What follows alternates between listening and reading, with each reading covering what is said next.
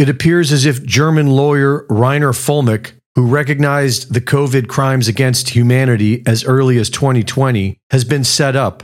Fuellmich was spearheading a project known as the Second Nuremberg and co founded the Corona Investigative Committee. His committee consulted about 150 scientists and experts from around the world as well as former employees of the World Health Organization. And their findings showed them that the COVID measures were the first steps in a plan to destroy regional economies in order to make populations dependent upon global supply chains, and were intended to reduce the population and install a world government under the United Nations.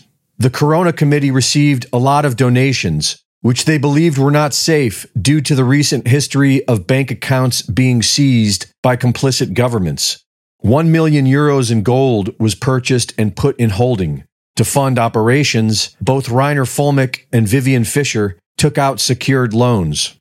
At a time of grave risk for the money in our bank account, we decided to act immediately and we took money out of that account, both she and I did, in order to save it and keep it from such an attachment so that we would be able to continue with our work because had our account been attached our bank account been attached we wouldn't have been able to pay for the translators for the IT for the management etc etc Reiner's loan was for 700,000 euros and was to be repaid with the proceeds from selling his home, all documented and agreed upon by the committee. Members of the Corona Committee met with a law firm in August of 2022 and filed criminal charges against Fuellmich.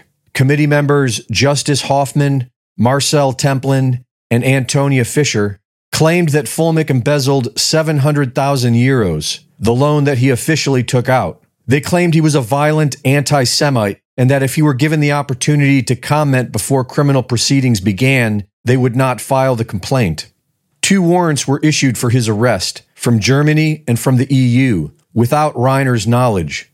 Without an international arrest warrant, German and Mexican authorities illegally abducted Fuellmich at the German embassy in Mexico. He was then flown to the Frankfurt airport where he was arrested and put in jail.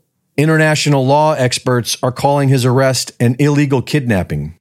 According to documented company plans, Fuellmich's loan was to be repaid after the sale of his property, but the very same people that filed the complaint against Fuellmich sabotaged this agreement. The contracts stated that the profits of the Fuellmich property was to be transferred to a Fuellmich account so that he could repay the loan.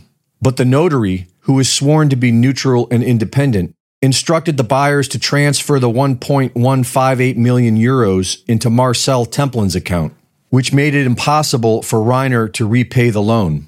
The loans were transparently agreed upon in written contracts. There was no secrecy, and the company was aware of the loans at all times. The evidence that proves this has been officially submitted to the court, who has chosen to ignore it and has muzzled the defense and ordered they not be allowed to mention it.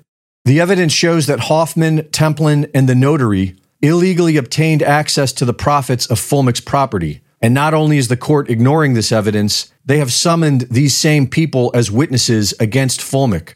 The complaint states Fuellmich has also made himself liable to prosecution for embezzlement by purchasing the gold bars without the consent of the shareholders, obscuring their existence and possessing them for himself.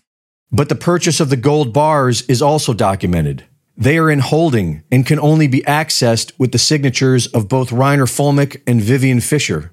This is shown in company documents, which were never given to the public prosecutor, but they have been submitted by the defense and are being ignored by the court.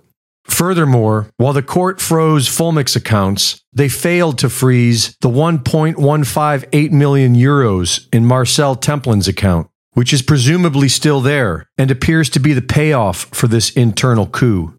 The trial is happening now in Germany, and the plaintiff's sloppy accusations are beginning to fall apart. One reporter at the trial said, The case was totally destroyed, and one could only sit there in amazement. A journalist from Bild TV said that Reiner will not only be released, but also compensated. The people who did this to him, in my opinion, will be charged themselves.